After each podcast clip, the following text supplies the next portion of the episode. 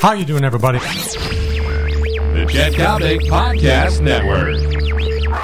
Theo Epstein, boy, are you going to have a great time at the Cubs midwinter convention.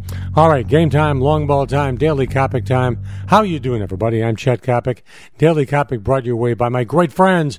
Put it in bold type, my great friends, John Coyne and the wonderful people at American Taxi. You know all about American Taxi. It is Chicago's premier suburban taxi service. You know, while Robin Ventura and Kenny Williams uh, celebrate the joy over on thirty-fifth Street, what has Theo Epstein been doing for the past three or four months? And by the way, this got lost in the shuffle last Friday when Epstein met with the press. He indicated that uh, before the Cubs really find themselves and perhaps uh, end their one hundred four year World Series victory dry spell, he may have to go through yet another rebuilding phase in which, for example, before a trade deadline, he would trade forty percent of his starting rotation. Now, if you're a Cubs season ticket holder, that's got to make you absolutely jubilant with joy. Hey, you know what?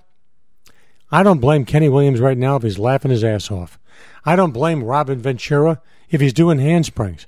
I'd like to know what Ozzie Guillen is doing down in South Florida besides uh, trying to avoid sharp objects, for heaven's sakes. You know what? White Sox fans, I'm not going to beg you to go to the ballpark. I'm simply going to tell you this. You have one hell of a product. It is enjoyable.